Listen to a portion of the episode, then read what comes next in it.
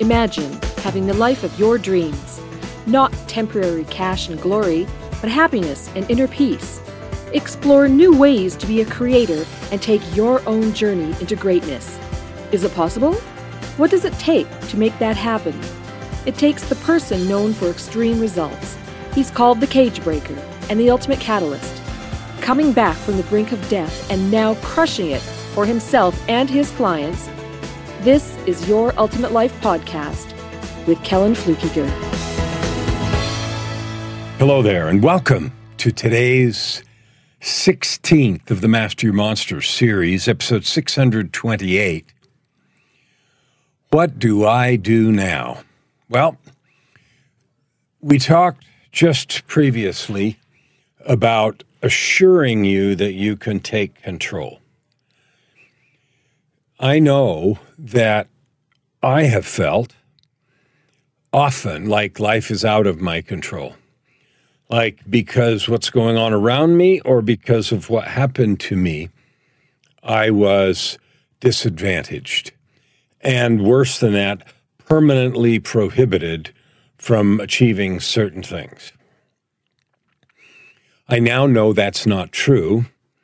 I didn't know that until late, much later in life. I was in my 50s before I realized that.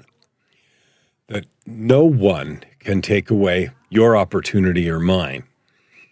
The monsters that we believe control us don't unless we let them. The circumstances that happened to us don't control us unless we let them.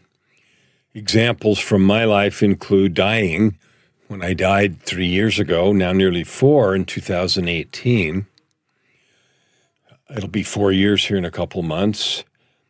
Um, other examples are people who have substantial physical challenges, who have accidents, or who are born with some difficulty. All of those folks face the same choice. I can give up and, and be grumpy, or I can take control in order to make that that teaching mean something, we have to take it a step further, which is what this session is about. And we need to answer the question what do I do now? well, I know you've probably gone to a conference or listened to some self help stuff or bought a book or hired a coach or gone to church or some other place that was designed to give you inspiration, mental inspiration, spiritual in- inspiration, career inspiration, you know, something to just like move forward powerfully. And then we get home. I've gone to so many of those, fired up. You get home and life takes over. And you mean to do stuff, ah, you don't. I've had days like that when I get up, I'm fired up, and you know, by 10 o'clock in the morning, something has happened, or two or three or five things, and then you lose it. So you've you've heard the monster series. You've learned some stuff. You've listened. You've likely taken some notes and written down some determination to do something so that your life will change, so your productivity will go up, so the monsters will be banished, all those things. I'm, I'm assuming you've done that. I'd like to dig now into what do you do now to the nitty gritty, right? The day by day thing. Well, here are the principles I found to be helpful. First of all, you can't do everything at once. I used to live trying to do nine things. And by nine, that was not a made up number. I had nine projects I was trying to move forward when Joy and I first launched our coaching business and I started writing books, and uh, at the time she was also very, very active and had a very full online uh, eBay store selling antiques and collectibles and glassware. And I helped. Uh, I was the packer and shipper, right? And I would go to the auction sales with her and transport stuff home. She was the expert. I just was the hired help. Um, and so that was one of the things we were doing and we were active in our church and i was writing some books and trying to get you know this coaching business going And, and and in the coaching business, there were several parts. I was trying to make some videos and create a social presence and write some books at the same time. And we dabbled with some web properties and just on and on and on. So there were lots of things going on. And moving nine things forward like that, and we counted them one day and there were nine. Moving nine things forward like that meant that things went really slow. So there was sporadic success. Oh, success. And then there was uh, lulls, you know, ups and downs like there always are.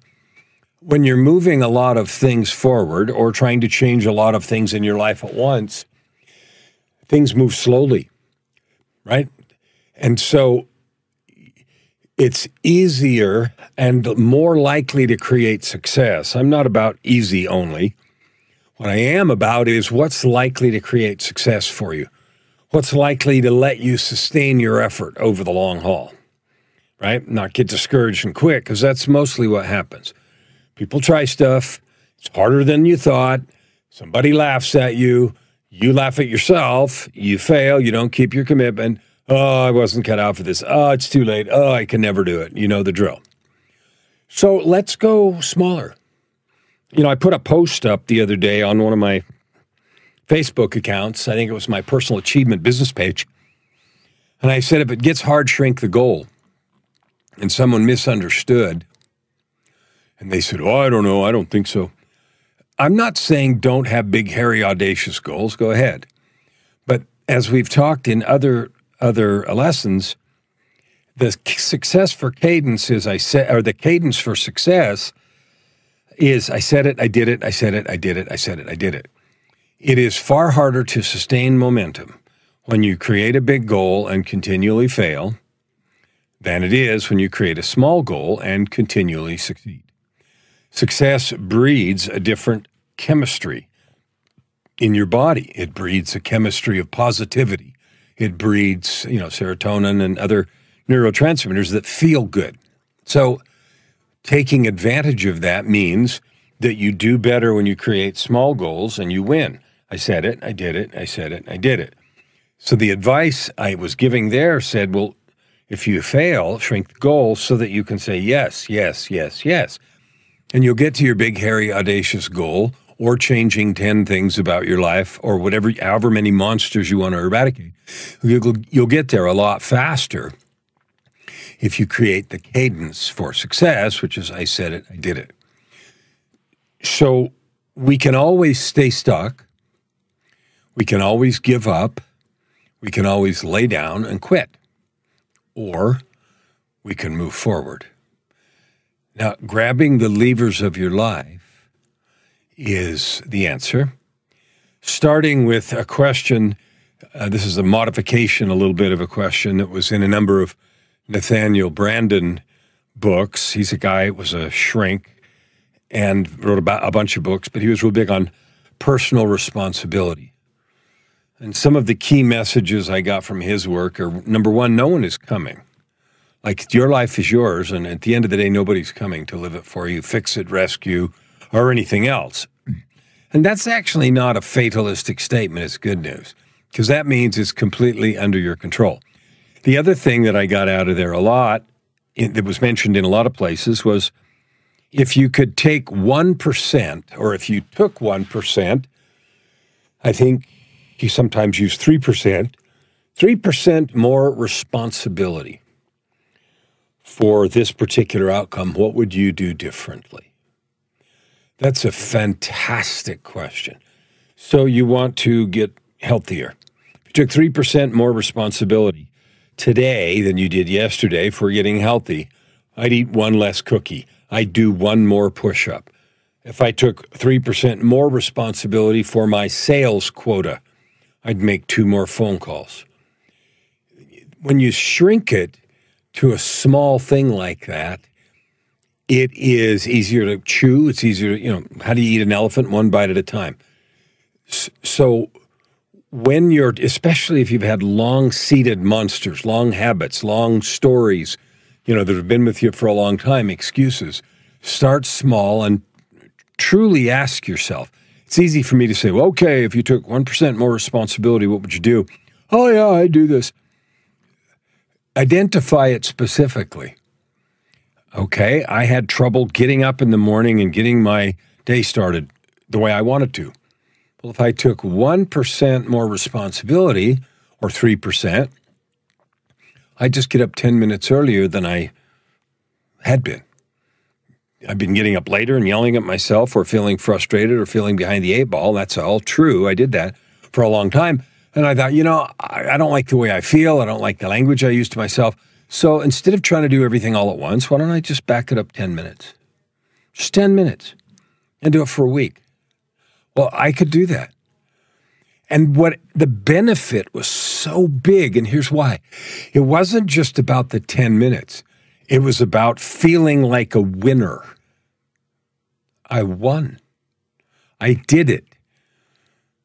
Never mind that I had been telling myself I need to get up at 5.30, 5.30, 5.30, or 5 o'clock, 5 o'clock, whatever. And I've been getting up at 6.30, so an hour and a half late. Yeah, forget all of it. How about 6.20 instead of 6.30? Well, then I did because it's only 10 minutes. But then the victory was I felt good all day. I won. I made it. And there was so much power in that that I got way more done than I had been getting done, accomplished, and felt way better and was nicer to everybody. And, you know, everything went better because I felt good because I said it, I did it. So that principle is true. And my giving you an, an example of getting up, what is the thing you want to do? What is the monster you want to get rid of? If that monster was 3% less powerful, if you had 3% more control over your fear of networking, over making additional sales calls, over watching what you eat, over the language you use talking to yourself, what would that really look like? Well, I'd be a little more compassionate. Uh, I wouldn't use these words when I talk to myself or someone else. Or I would show up closer to on time for work, whether you're working at home or you're working somewhere else. And today, there's so many people working at home. And that's another thing. Well, I'll get there to my desk or wherever you work at home when I get there and then feeling guilty because, well, I'm not really doing it. I'm, you know, fudging. Okay, we'll establish a time. I'll be at my desk at nine o'clock. Okay. Or, and then you're showing up at 10. All right. How about 955? Like that system really works because it builds success, a habit of doing what you say you're going to do. And most importantly, it gets rid of the drama, the negativity, the name calling that happens inside. So, my lesson from trying to do too many things at once, building my business, trying to do too many things at once, being everything I wanted to be all at once, was so greatly facilitated by doing one thing at a time and by shrinking the size of the goal until I got the success cadence. I said it, I did it, I said it, I did it. That's what allowed me to completely change my relationship with going to bed, getting up, eating, losing weight, making money, doing all the things I wanted to do. All of a sudden, and it really wasn't all of a sudden, it was over weeks and months, but weeks and months pass either way, right? You know, I just am staggered at how fast the days go by. And then it's a week. I mean, it was just barely coming into winter, and we had a brutal winter. Now it's almost the first day of spring. It's March, and you know, a few more days, and it's going to be springtime. So, and it's freezing cold and, and cold weather outside. And so, looking outside, you wouldn't know that, but the calendar's going to say spring anyway. So, that's the secret. The time's going by either way. And if the days are going by either way, you could make each day 3% or 1% better. In if you did even 1% better in 90 days, one quarter in the time between winter and spring. You're 90% there. Think of that. Now, the last piece of this in what do I do now is keep moving. Even if you have days or a week where you don't move at all. And, you know, you let's use my getting up example, but it applies to everything. All right, I said 6:30, I got up 6:20 did that for a week, 620, 620, and then I was going to back it up to 610, and oh, I couldn't do that. In fact, I went all the way back to 630. Well, then have another week at 620. Like, keep moving. The thing that destroys more goals is procrastination and discouragement. Procrastination and discouragement, because those things fuel the fire of the stories you carry inside. And we've just spent all these sessions, episodes, talking about those things, and we called them monsters. That's why they're monsters. Start with small goals. Do a little of at a time. Create the success cadence If I said it, I did it, I said it, I did it. And no matter what happens, keep moving. Keep loving yourself. Keep smiling. These monsters are in your mind. You own them, you created them. You've allowed them to stay. None of that is an indictment. It's just where you start. Nibble away, chisel them away, throw out the chunks, own your life, and keep moving. Doing that, you'll be making big progress down the road toward your ultimate life.